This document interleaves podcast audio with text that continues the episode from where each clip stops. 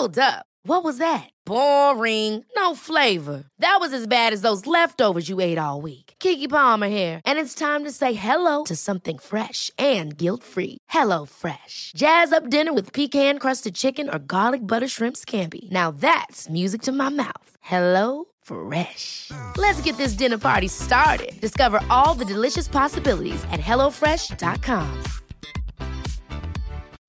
Life is full of what ifs. Some awesome, like what if AI could fold your laundry? And some, well, less awesome, like what if you have unexpected medical costs? United Healthcare can help get you covered with Health Protector Guard fixed indemnity insurance plans. They supplement your primary plan to help you manage out of pocket costs. No deductibles, no enrollment periods, and especially no more what ifs. Visit uh1.com to find the Health Protector Guard plan for you.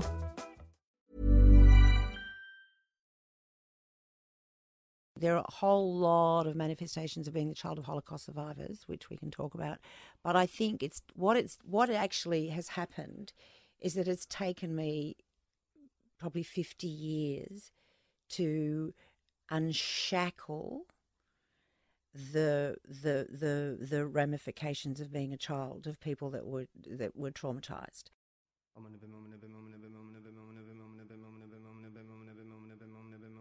I'm Meshel Laurie, and this is the Nitty Gritty Committee conversations about the guts and the glory of life.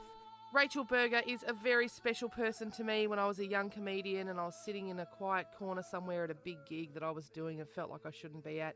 She came over and introduced herself to me. Can you believe that?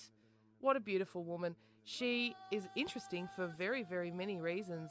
One of them is that she is the child of Holocaust survivors. She wrote a show about it called Hold the Pickle, which was hilarious and moving and fantastic.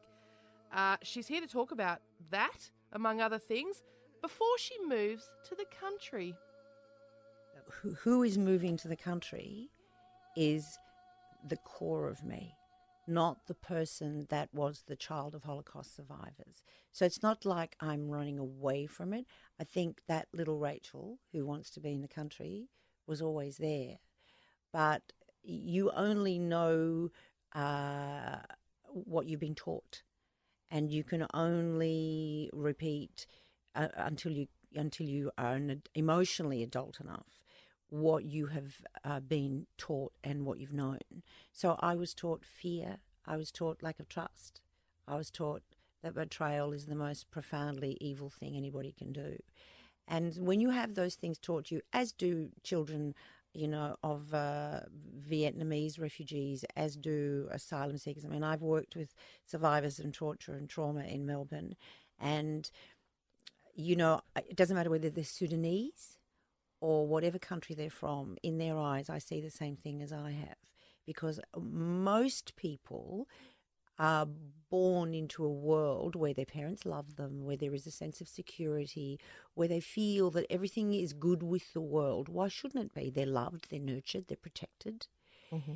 When you're born into a situation or parents where their reality is that everything is, in fact, not good with the world because they have seen their family shot in front of them. They have seen what hu- one human being can do to another.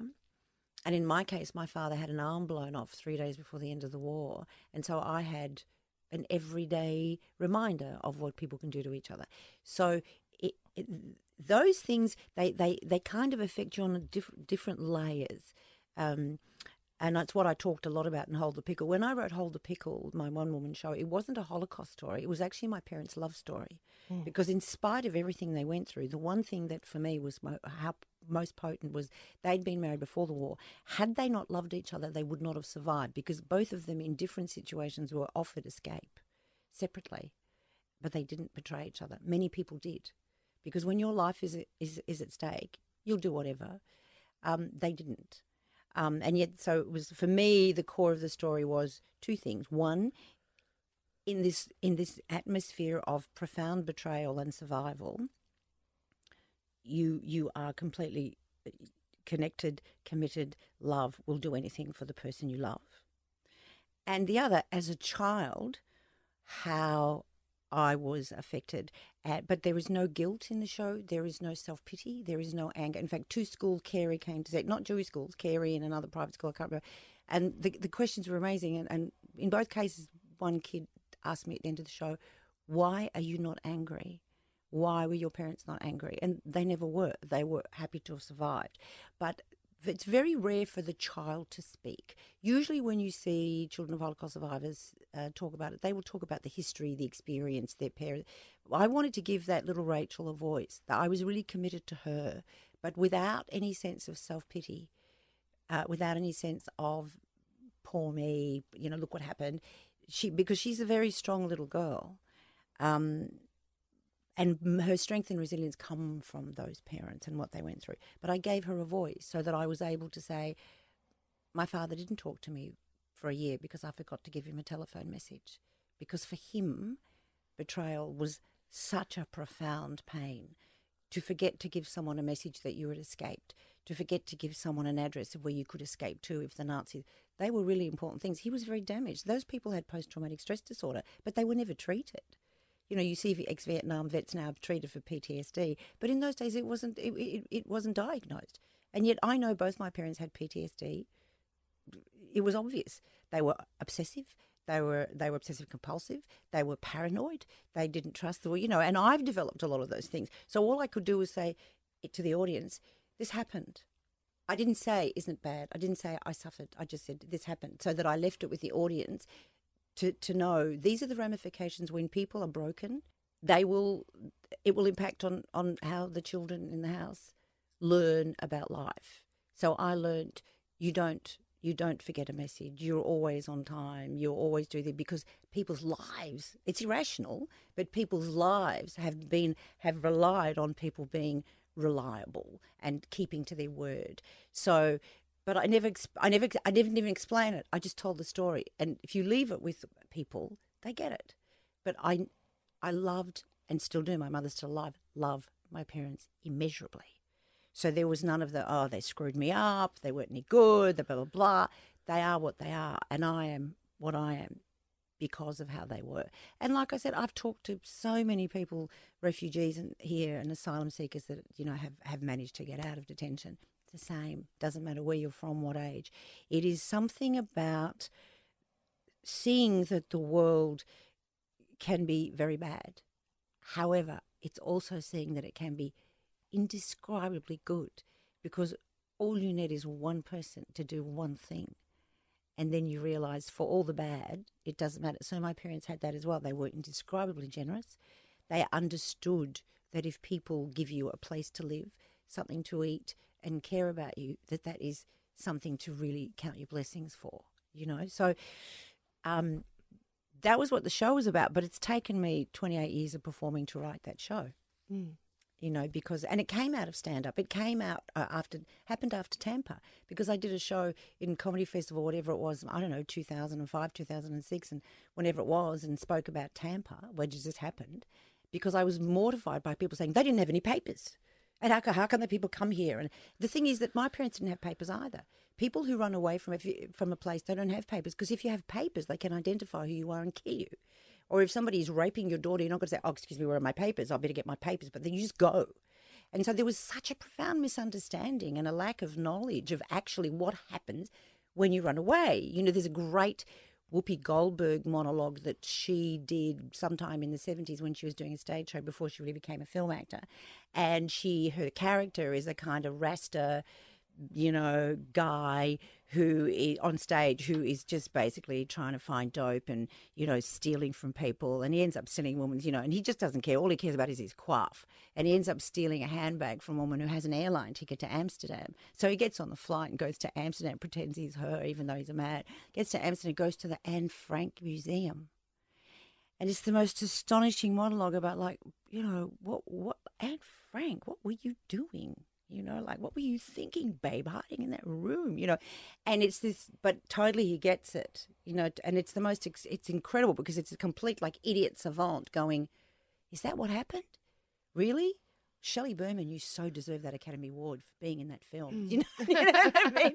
So that's what that that's what I tried to do in the stand up show. But then people went, no, we want to hear more of the story. Mm. So that's how it came about. You know. Uh, but um, I think it affects. So the so the going to the country is for me. Well, actually going to raw bush is really about allowing who I really am to flourish, as opposed to who I was kind of the person that was that was the product of these two parents who has been diligent who has been reliable who has been disciplined who has delivered who's been on time who has at every cost delivered because that's what you needed to do that was the right thing to do mm. and she's worn herself out and gone you know what what what like wh- who when do i start who what, what do i want I actually made myself this thing called I bought an empty book and started and called it my happiness project and started thinking about what do I want because I'd never thought about. I mean, we we all are like that. Yeah. We all are the products of our parents. Mm-hmm. But I think there's a point where you think, okay, what do I actually want? And mm, it, and it's really about nature, regardless of my background. It just really it feeds me. It feeds me a great on, on all levels. So uh, and my father was the same. My father used to go on long drives to the country. So I don't know if it's so much an escape. It's more a coming home to. I feel incredibly, incredibly blessed because six months ago th- I didn't know this was going to happen. Really? it all came together once I started. Once I started putting notes down of what I wanted, it just manifested. It was in. I've al- look, you know, since I, I'm the child of the 70s. You know, I if somebody had said in 1972, "Go up a mountain, shove a watermelon up your ass, you'll find God," I would have done it. Right? Primal therapy, rebirthing therapy, whatever, everything. Yep. everything. I did everything. Yep. Great source of material, but re- you know, I did everything. And you know, people talk about actually, uh, you know, man, you know, thinking, visualizing, thinking, whatever. And I go, yeah, yeah, whatever. I visualize. I visualize, okay, I visualize it. But this was actually putting energy into this thing, putting energy into every morning, sitting down, saying, okay, what? Not not about work because I'm a workaholic. Yeah. Not about a relationship. What in purest form makes me happy. And it's about you because when I think of Rachel Berger, I think actually of your engagement with everything else. I think of you being really engaged in work, in um, in travel, in other people, in Yeah. talking. You're all about giving out, out, out, out. That's right. Yeah. So this is right. fascinating. This is about giving in. This is about going in, which is very hard to do. Mm. And part of the giving out is also, I think, part of that um, that sort of background of people who really. My parents were incredibly generous because they were really helped, and so they always were incredibly generous, and uh, in time, in effort, in everything, and.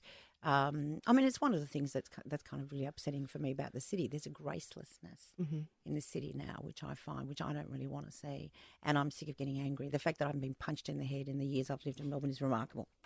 I've confronted so many people, Yeah. attacked so many people, saying you don't talk to her like that. Get away, get in the back of the queue. You're in the back. You know, Yep. just- uh, because I can. Because I don't have a problem raising my voice in a supermarket saying, "How dare you push it in front of that old person?" You know. Yeah. But it's hard. Because the St Kilda you grew up in was very much, Community. yeah, and very much rooted in the war, wasn't it? In there well, it was rooted. What it was, there were only two places in Melbourne where you that were first of all that were open on a Sunday illegally. In both cases, the police were given baksheesh to keep away in Carlton and in St Kilda, right? Yeah. So that they were those two areas, but also they were the only two places where Europeans could come, Mm-hmm. basically, particularly in the fifties and sixties, to find who was still alive. I remember being a little girl and and um, uh, seeing more than once somebody walking past someone and then turning back and saying, Murray? Murray Finkelstein? Is that you, Murray?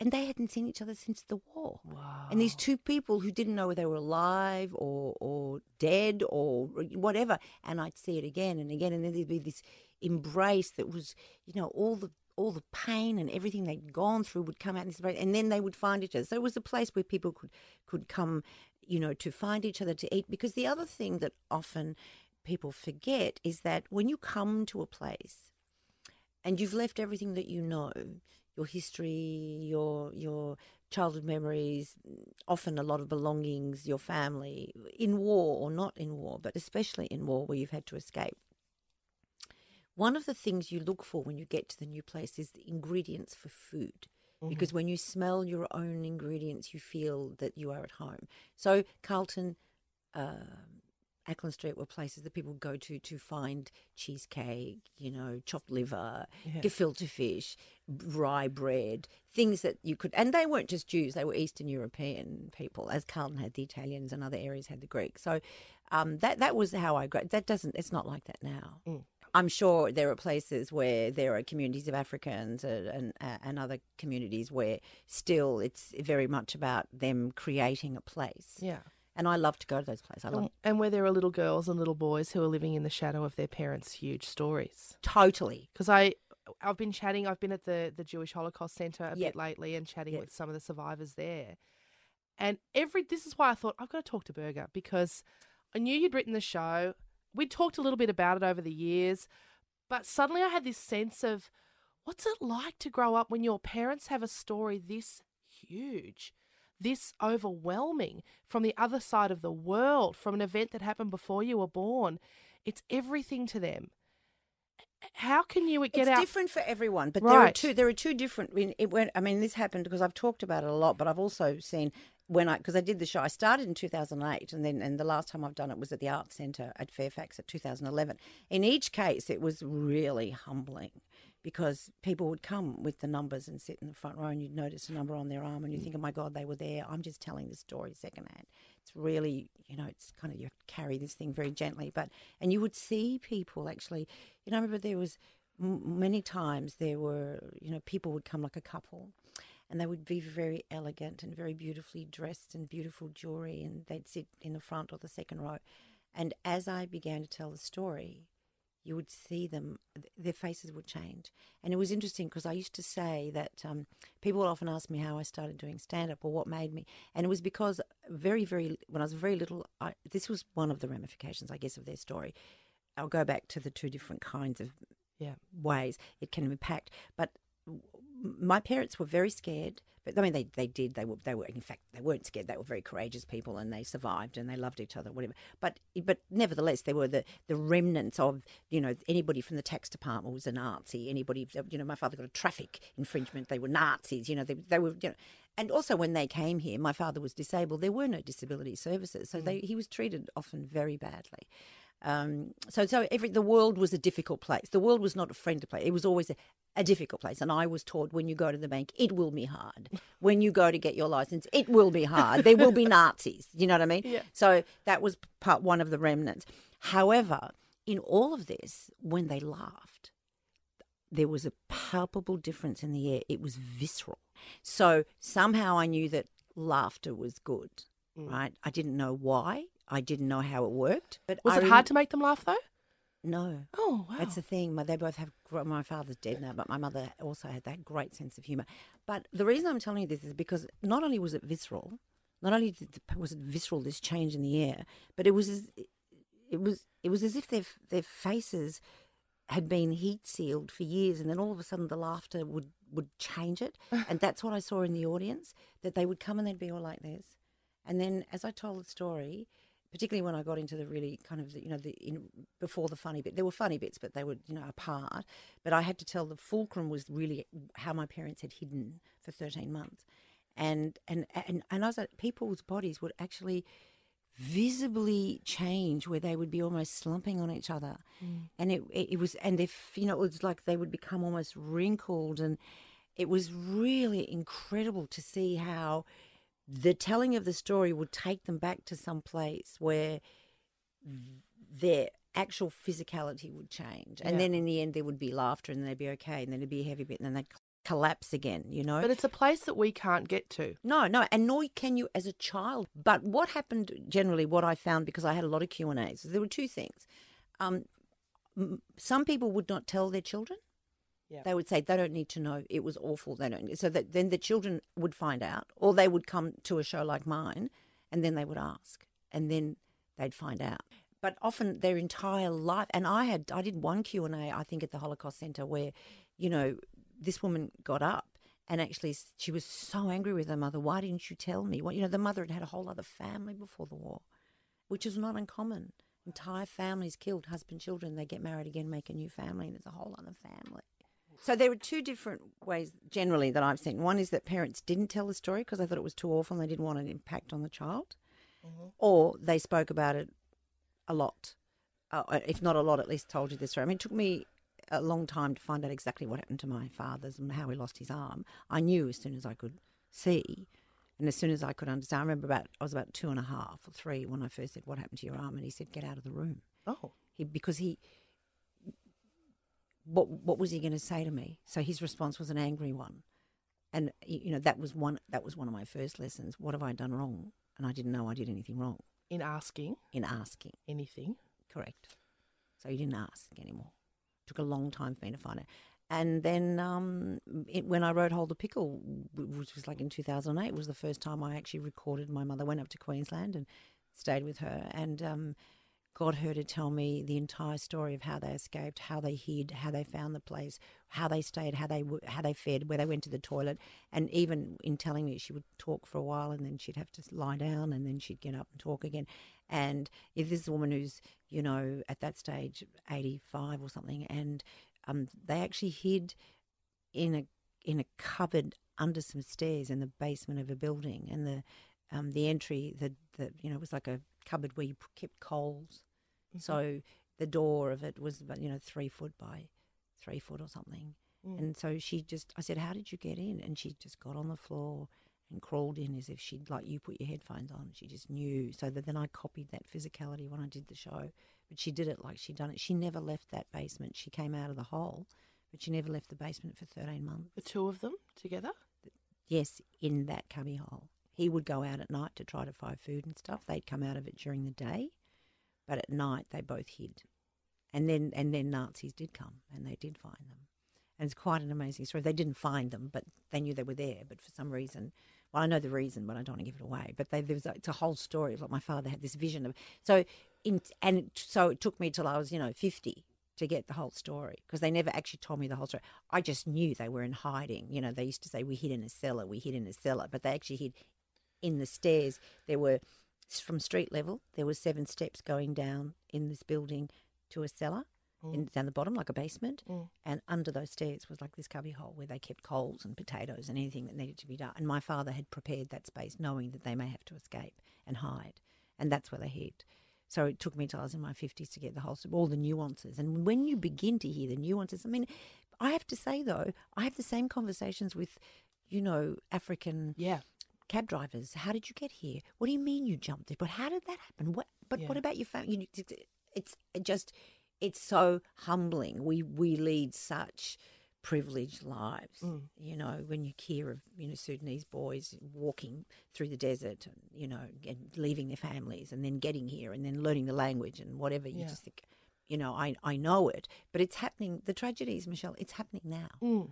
There are more stories being made as we're speaking. And as a child of someone with a story like that, does it compel you to create a huge story of your own, or does it make you feel dwarfed by their story?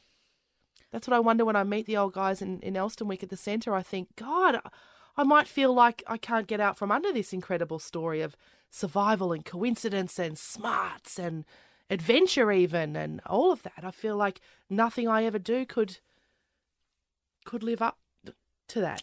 I think that that's a very good question. I think it would be unique to every individual. Mm.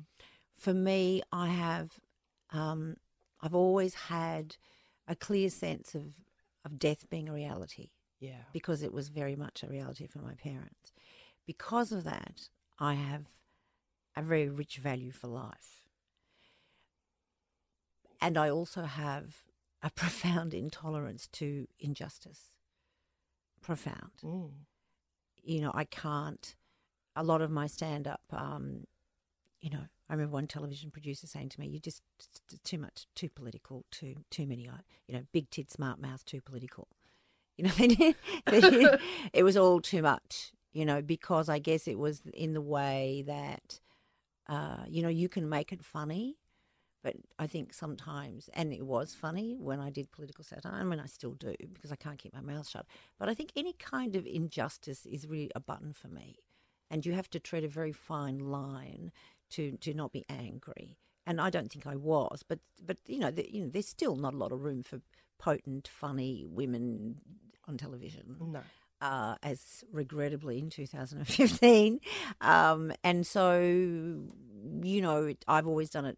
Being on stage has been good because I've had no one hold me back, and I Yeah. could say. But it's been certainly, if you were to look at my career over the 29 years now, you would see there was a lot of political comment that you know was always funny, but it was social justice, political comment. The things I've worked with, you know, I worked with. Um, the AIDS Council in Victoria when nobody wanted to, because to me that was just another group of people who were being isolated and ostracised for something people didn't understand, and uh, and I've worked a lot in the disability area because I knew what it was like for Dad to be disabled at a time when there were no services. So I grew up with a whole lot of men that had bits missing, and yet somehow they managed to pool their resources and say, well, you know, you can get a parking spot there. And I mean, my dad when he came here, they had a they, they had a milk bar, but before that, he tried to get a, a, a cab license, and they wouldn't give him a cab license because they he only had one arm, and he couldn't afford to get it. He had a prosthesis, but it wasn't very good, so he wanted to get a new one. He left the old one in Israel, and so he didn't have a prosthesis. So they you know, they said to him, well, you know, it doesn't not comfortable for people if you they get into a car with a person with one arm,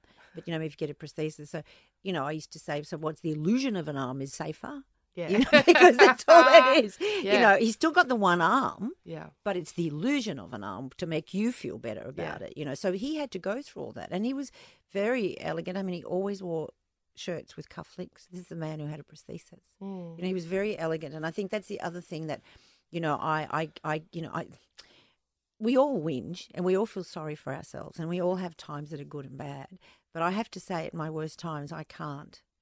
You know, I can't really feel sorry for myself. Mm. I can't, you know, and I always say to people, and my mother still says at 92, you know, always remember there's someone that's suffering much more than you are.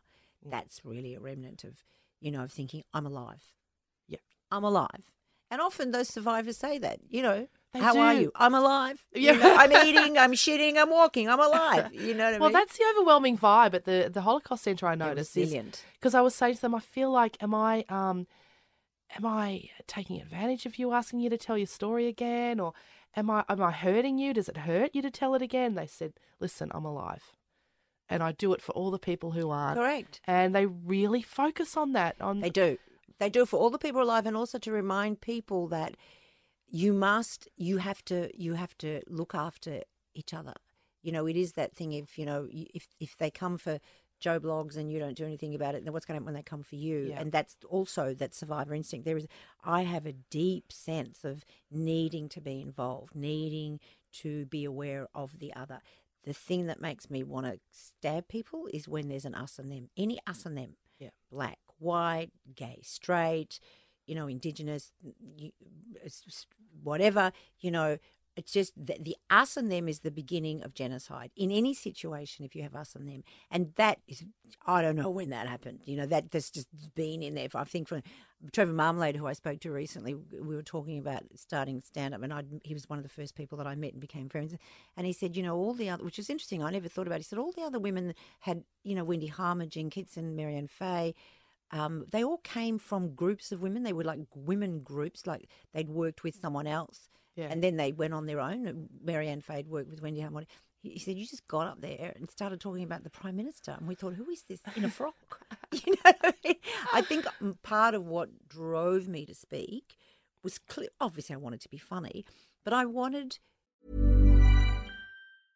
Ready to pop the question? The jewelers at BlueNile.com have got sparkle down to a science with beautiful lab grown diamonds worthy of your most brilliant moments. Their lab grown diamonds are independently graded and guaranteed identical to natural diamonds, and they're ready to ship to your door. Go to BlueNile.com and use promo code LISTEN to get $50 off your purchase of $500 or more. That's code LISTEN at BlueNile.com for $50 off. BlueNile.com code LISTEN.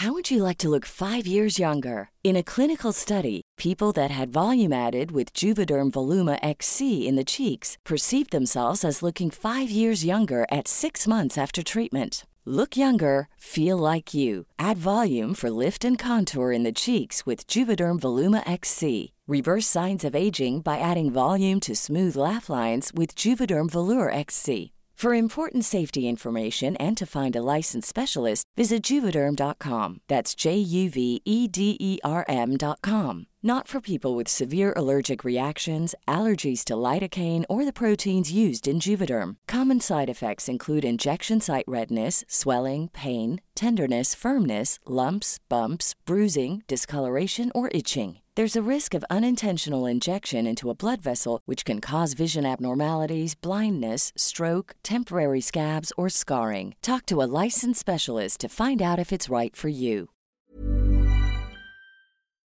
To communicate certain things and I and, and I never thought they were about my background but it became really apparent what drove my material Yeah. whether it was feminist issues whether it was the way people were becoming elitist about food you know even in relationships it was about how we treat each other. It, you can you, you it, it, it manifests in in a myriad of ways some of them not great. You know i'm still very ocd i still have issues with trust really deep issues with trust. It takes a long time for me to trust someone. You, it just does. It just does. And so I think, you know, it's like having brown hair. It's just who I am. And as you were saying before, and I've become more and more aware of as you're talking, that betrayals really break your heart.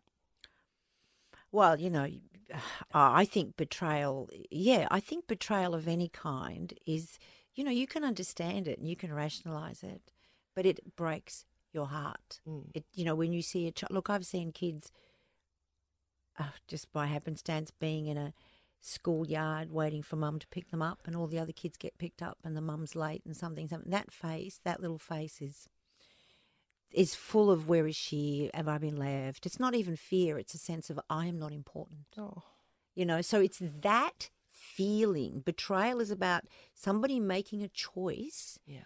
That gives you some a not important status. And every human being believes that they have a place in the world. It doesn't matter who you are where you are you have value Mm-hmm. and you have a place as important as the sky and the trees and the stuff so betrayal is about no we made a choice and you know what? You're not that important. That's always the most heartbreaking part of the stories for me from the Holocaust is people saying my father thought this is not possible. I fought for Germany in World War One, or I've lived in this community my whole life. My grandparents lived here. It is not possible that what you're saying ha- is happening. And people saying to them, "You have to leave. You have to be afraid." And I'm saying, "Like it's not possible. P- people can't do that to other people." That your parents understanding that on the deepest deepest level that that is possible for people to really uh, take everything away from other people and treat them like they don't matter.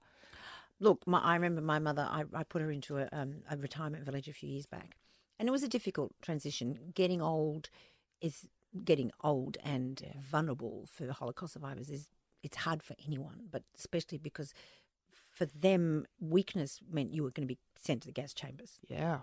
So, you know, I went through the process of her saying, you know, Mum, it's not that you're weak, but you have to go because you could blow yourself up on the oven and you fall down the stairs. And, you know, I mean, she, I was very tough with her. And at one point she said, You're such a bitch. And I said, You know what? I had a great teacher Oh. because she was, I bet. she was tough I as. she was a hard lady. She was very She hard. survived the Holocaust. She was tough. She's a tough And she- But the thing is, she wanted me to be tough. Yeah.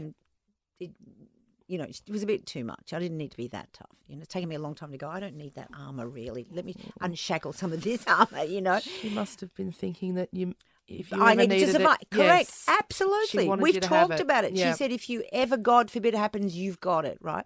So mm. I get it. But, you know, you go, really? And also, I said to her, why did you do this? Why did you do that? And, and her answer was so profoundly honest. She just said, I, you know, as a mother after the war, she said, you know, I did the best I could. And I think, well, that's the truth. She did the best she could. That's all any of They all doing. did the best they could, you know. Yeah. But I said, anyway, so she went through the process of kind of, you know, leaving. And at one stage, she said she was really angry and frightened. And she said, you know, I remember the Nazis coming in to my parents' house, and in a minute, everything was smashed, everything was gone. In a minute, we had nothing.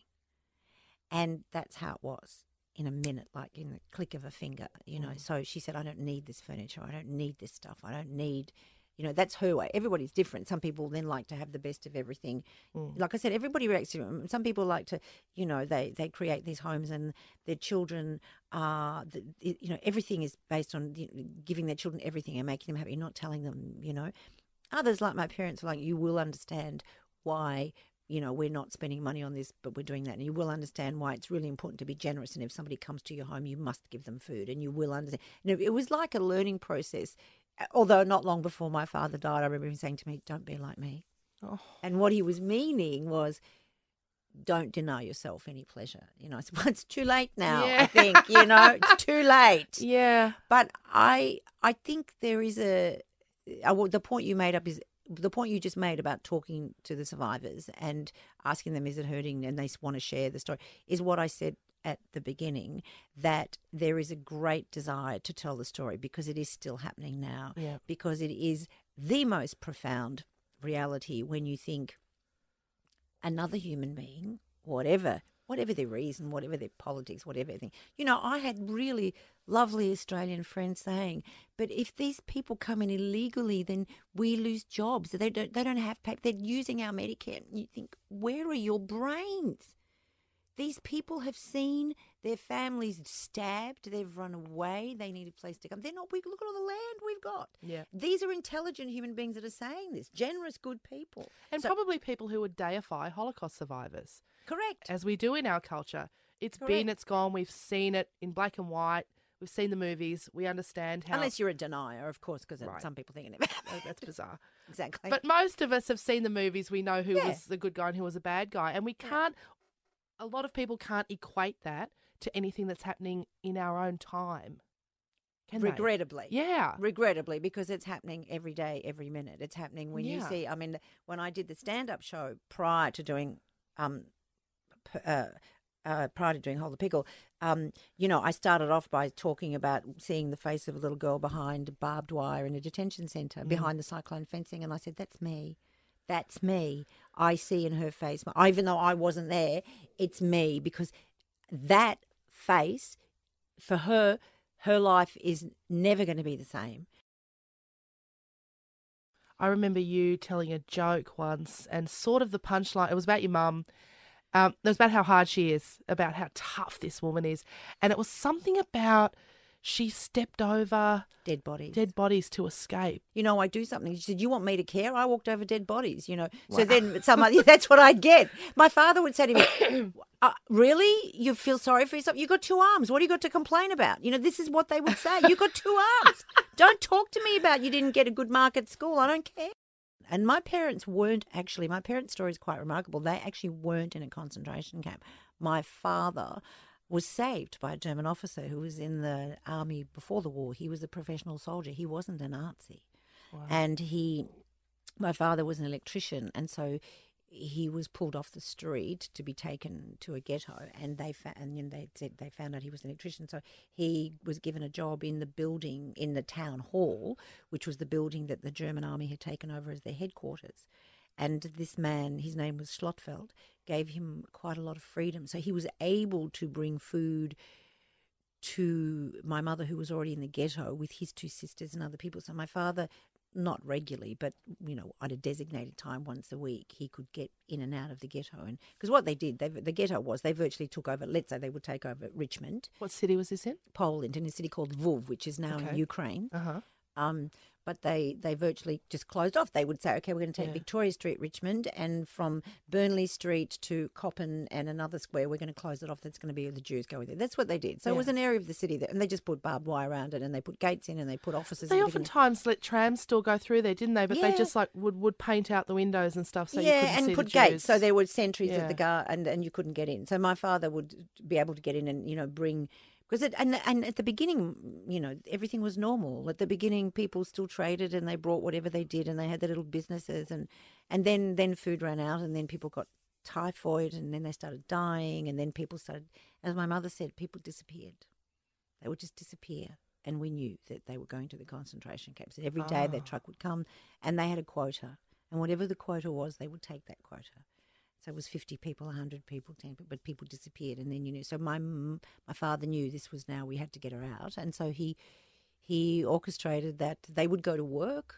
So my mother went on a truck with a whole lot of other women and they would go to a, a, a like a big warehouse uh, taken by two German soldiers. And in the warehouse, they had to sort all the clothes, which nobody ever said where they came from, who they belonged to, but they were used clothes. And so they would sort them women's, men's, children's shoes. In fact, on stage, I have a pile of shoes, and for a lot of Holocaust survivors, that image, and they just stare at it, and it's you can Yeah. see their memory coming back. But it's very powerful pile of shoes. But she sort so she was sorting the shoes, and so they had organised that on one of these trips, on when they were waiting to queue up to get into the truck, my father would somehow be waiting, grab her. They would run through the streets because they knew that town; it was their town, and they would go back to a room which Schlotfeld had given him in the attic of the building. And Schlotfeld knew my mother was there, but he never said anything. So they were very good people. They were very good people that saved. And after the war, there were several people that Schlotfeld had saved, and they were all in Israel. So my father, along with other people, brought him to Israel to visit all the people he'd saved. And then it was only then they found out that his own family had been killed when the British bombed Berlin. There are stories like that everywhere. Yeah. Everywhere. Yeah. Wow. Um, And there's thousands of them that this man, while he was saving all these people, his own family, towards the end of the war, were, were totally killed. You know, so, you know, that my parents told me that story very early on because that was a story of triumph. They didn't tell me the really bad bits, the the the, the, in, the intricacies of how they fled and how they hid and where my aunts died and those sort of things.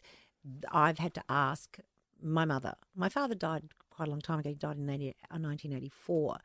Um, but in the years since, I've spent a lot of time with my mother, and it's been wonderful. It's been what? it's been not wonderful. It's a stupid word. It's been a gift mm. because I don't think there's anything that my mother hasn't told me. And I've asked some pretty tough questions, you know, all sorts of questions. How did she feel? You know, I mean, I Well, yeah, I mean, the shoe story is a classic case, I think, of things that we think we won't be able to cope with. We say to ourselves all the time, I couldn't live if that happened to me. I couldn't survive. I would just kill myself if that happened to me. I just couldn't. And then things happen and we cope and we cope and we cope and we cope. How about your mother as a young woman sorting dead children's shoes? Well, she never, they never said they were dead children's shoes. Everybody knew, but nobody ever said because it was a job and you just went day to day. And there also, look, there's been a lot of books written. Bruno Bettelheim, Primo Levi are two people that come to mind, both of whom were Holocaust survivors, wrote a lot about it. Both of them academics, both of them in the end killed themselves. Yeah. um, who wrote about the process. I mean, I think Bruno Levy's, Primo Levi's book, I think if, if I am a man, I think is the title. Um, you know, talks about the process of how a person you just you, you kind of break down till you become that captured person. Um, I mean, there's a line in Hold the Pickle where I say there was lots of things. There were a lot of things about my parents I never understood, but I could feel it. You know, around the the, the corners of my mouth and deep in the sockets of my eyes, I felt like I had been captured. That they were the products of being in captured, and and and they treated me the way their captors had treated them because that's all they knew, you know. So I think that you just you become a person in order to survive. You you your brain begins to adapt. And so you go in line, you get your bowl of soup, you you file the, you know, you you put you do those shoes, you just do whatever. I mean, to me, the bigger question was, how did you hide and uh, in in with your knees up to your chin for thirteen months every day? Yeah. I just said, Mum, what? How did you do this? And it was profound. She just said, one day at a time, Ew, wow. one day at a time. The other thing that always strikes me as well is, you know, now looking back, it was 13 months, but every day she didn't know how much longer this was going to happen, how many more days. And yet she just chose to do today. And when they would be found, yeah. and when they were found, what would happen? And what would happen? Yeah. Well, I mean, that's what the show is about. All the stuff that happened. But But she's you know, she's in that cupboard not knowing not knowing, not knowing. And I said, but we, and she said we took, you know, we did all kinds of things. They, but they smoked cigarettes. There was a, um, they had some newspapers and a broom, and my father got a razor blade, and they, he shaved tiny, tiny, tiny little pieces of wood from the end of the broom, and then they wrapped them in newspaper and smoked them. you know, they did. You know, he would get. There was a Polish guy who would put food out somewhere, and my father would leave at night and get the food. You know, whether it was just, you know, tomato, a, p- a potato, whatever, you know. Mm. Um, but you know, there are there are so many stories that will never get heard, Absolutely. and, and amazing stories of, you know, of people giving their really their last thimble full of water to somebody because they just felt that they needed to do that to, to a child because their life wasn't. Look, I, I guess what it's done for me is to never ever underestimate a person's story, to never mm. ever imagine when you see a cab driver in Melbourne or somebody, you know, refugee centre, you just don't underestimate this story. And often they don't, people don't talk about it, and particularly the children, mm. you know, and But when you say that your parents treated you the way they, the only way that they knew, the way they had been treated, well, not all the What time. does that they mean? weren't. Well, for, they were. were they very, very hard on you? I think they weren't so much hard. They were. They were loving. Okay. but they were loving and they were generous. But I think they wanted me to be strong, Mm. and sometimes being strong meant that there were there were consequences. So if if you misbehaved in a normal, I guess the most profound remnant is that if you misbehaved or you did something that wasn't right. I'm like I, I well, for example, I I uh, stole certainly before I went when, when we were in the western suburbs because I wasn't they, they didn't know I was Jewish. They didn't matter. I was just a wog and I wasn't really all that popular um, because there weren't many wogs then. Um, but so I tried to become popular by taking lollies to school from the milk bar. Mm. and so I stole a bunch of lollies more than once but then because I'm such a bad thief my father noticed that they're in my school bag one day and he actually stopped me and said, I will teach you never to steal again and never to lie. And he didn't hit me or anything like that. He never hit me, but he didn't talk to me for a like a long time. I didn't exist for him. It was the mo- it was the cruelest punishment because I didn't exist. I ceased to exist. But for him, it was a betrayal. I had lied and I had stolen, and he wanted to teach me that you don't do that. You don't And you do that. stole and from him. and I stole from him. Mm. But more that I just stole. It was a lie. It wasn't about the lollies. It wasn't about. It was about you did this, and it took me a long time to realize that betrayal was the greatest sin, because if you stole food from another person in hiding Yeah. or another person in the concentration camp, they would die. This wasn't just just about being greedy. This was about life and death. So that conduct is irrational. It's cruel. It's it's not appropriate for a child. But you know, these were people who had been only really young adults themselves when it happened, and so for, for me to have done that, it was so so minor punishments. You know, for other children were always to me seemed they, they for me they would be profound. So so A I became, profound psychological warfare. yeah, well, you don't. I see. I you didn't talk to me. I didn't exist for months and months and months, and I knew, and I just did it for. I just, I knew what it was about. I knew. We never talked about it for many years, but I knew. He just, I just, he said, I will teach you never to steal again.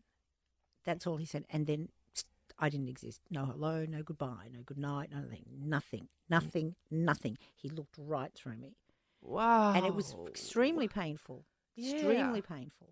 I mean, enough to send me into therapy years later. you Yeah, I bet. But, but, but not to love them any less. Not to love them any less, because if I were to put myself in their shoes, who knows, you know, what how I would respond. Who Yeah. knows? It wasn't done out of a. It wasn't done out of a premeditated cruelty.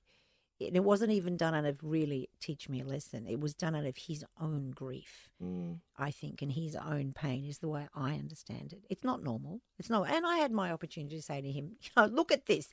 I am like this because of you, you know. and I endlessly tell my mother, I'm so screwed up. It's all your fault. I tell all the carers, I fucked up. She did this. She did this. I threatened to strangle her. Her neck is like this tiny little neck, and I grab her and I say, I'm going to kill you. And she just says she's a comedian. She thinks she's funny. she's still got the best sense of humor. You Yeah. know what I mean? She's amazing. They just walked out of Poland and get on with it. Mm. You know, you want to, you want to. I don't even know why they had children. I said, what even made you have children? Why did you have children? But that was about the future. That was about mm-hmm. hope. They still loved it. There were photographs of my parents straight after the war. My mother weighs about four and a half stone. I mean, she's tiny. And my father, you know, with a prosthesis. And they're both so elegant. My father's got pants tucked into long leather boots and a beautiful jacket. My mother's got a dress on with this great 1940s hairstyle. And I said, well, I wouldn't even want to, I wouldn't even brush my teeth again. I couldn't care. Do you know, why would you ever want to get dressed? You know, you after everything you'd seen and done, Yeah. been through, why did you want to even What made you want to be happy again? Mm. And they just do. Just you just get through it, and they do it. That to me is the thing that I find most inspiring. They, and you see these people. I'm sure they're well dressed. Yeah. I'm sure they conduct themselves. You know, where you know you have, you know, you miss out on a gig. You go, oh, my life is over. my life, nobody loves me. Do you know what I mean? So when you exponentially grow that to everything you know destroyed, Yeah. and all the people you love, no one in their family survived. No one. Yeah. No one. My mother saw her brother buried alive by Nazis because there'd been a German officer shot. They got uh, 12 Jewish boys at 13, bar mitzvah age, you know, when they have the rite of passage, and buried them. And she had to go home and tell her mother. And her mother just went insane after that. She just said, I don't care, whatever. My mother was already married, but her mother was still around. And See, now that's a reaction I understand. Finally, in this story, a reaction I understand. Yes, She give up. insane. Yes, She just gave up and said, and within days they took her off to a concentration camp. My mother doesn't even know how, why. Mm. But the fact that my mother had to go to her mother and tell her this is what's happened. And then there was another brother and he died. My brother's, my father's two sisters died of typhoid in the same bed as my mother in the in the ghetto. My mother said, "I'm just lucky. I didn't get it." How does that happen? How does that happen? And however do you reconcile that with with this life that we live? Um, you feel things very deeply, and I know you know that. Yes. and that's clear. Yes, to, I do just a little bit. and that's Yeah. clear. To, that's clear to everyone who knows you. Yeah. You feel love deeply. You Yeah. feel empathy deeply. Mostly rage deeply. You feel rage deeply. You Mostly rage deeply. You feel things very deeply. Yes, I do. Is this as a consequence? Absolutely. Yeah. Absolutely. Yeah.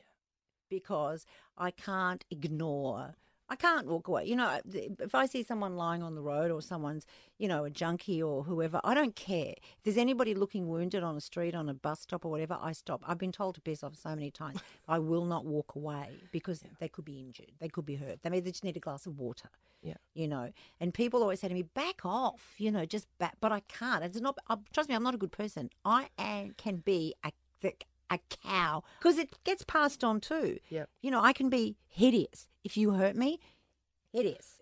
But the but yes, the sensitivity comes from the feeling comes from having grown up with two people who were you know were, and I also it's it's also a liability because I had to be very aware of their of how what where they were.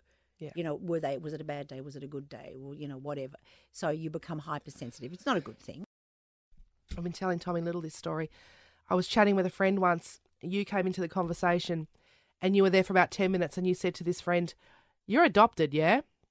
And he is. He was, Yeah. yeah. And so you have, you have. And Tommy said to me, Is she adopted? Like, I said, No, she just has this power. you become hypersensitive to people's can- feelings. Yes. You do. You And we weren't talking about anything related to anything, but something in his way and his manner and his attitude. Well, now you know why I'm single because that's not good for attracting a partner. they could hide nothing from they you. They could hide nothing. No, they can hide nothing. um, before I let you go, your mum, something I've heard of recently is an idea that Holocaust survivors don't die well because so much was put into survival Yeah. that the idea of dying at Yeah. 80 or 90 or 100 Yeah. feels like it, I can't give in They to don't give in. I can't submit. Is she like that, your mum? She's like that. She's indomitable. How old she's is she now? She's 90. She'll be 92 in um, August. Mhm. She doesn't use a walking frame. She's frail. She's like lives on three morphine patches that are on her skin because she's got all the bones in her spine are shattered. Oh my God. She's got one and a half blocked carotid arteries. They don't even know how the blood's going to her head. She's totally indomitable and still completely compass, you know, their whatever. You know what I mean? She's she's amazing. They know they don't die well because they've lived a life to survive. Yeah. But what happens is generally they they they you know I mean, even the doctors say I don't know how she's walking and talking, and completely there in her brain. You Yeah. know. But um, so I'm hoping that there'll be some episode and that'll be it. You know, because one thing you don't want is for them to be incapacitated in any way because you wouldn't want that. But it's very true.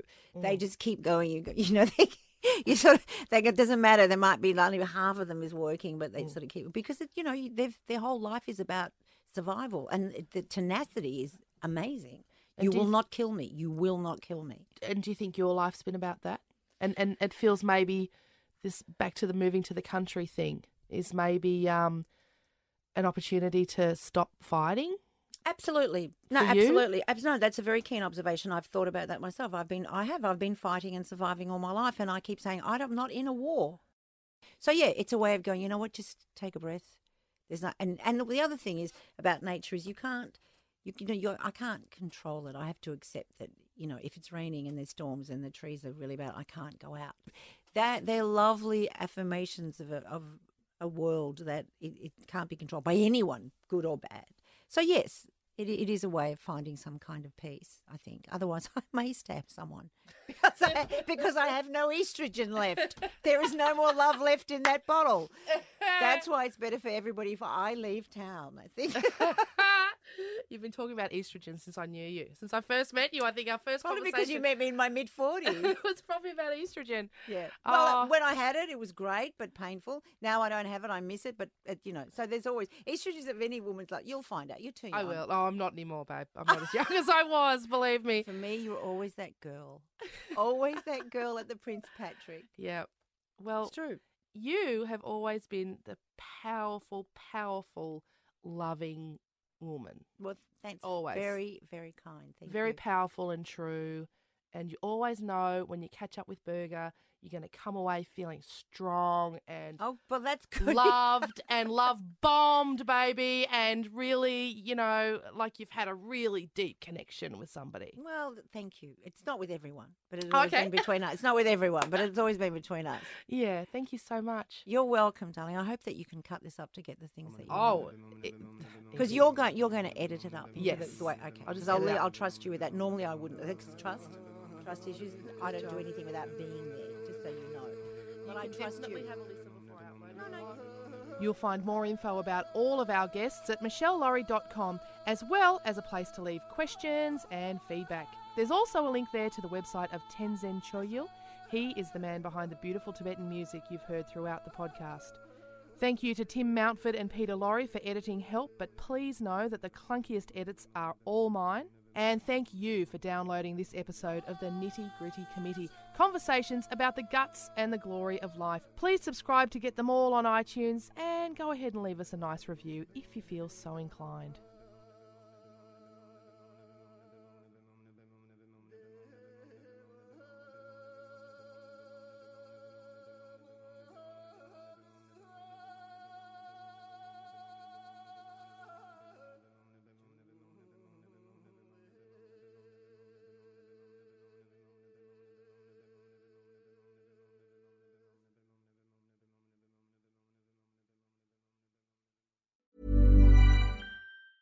Planning for your next trip? Elevate your travel style with Quince. Quince has all the jet setting essentials you'll want for your next getaway, like European linen, premium luggage options, buttery soft Italian leather bags, and so much more. And it's all priced at 50 to 80% less than similar brands. Plus, Quince only works with factories that use safe and ethical manufacturing practices. Pack your bags with high-quality essentials you'll be wearing for vacations to come with Quince. Go to quince.com slash trip for free shipping and 365-day returns.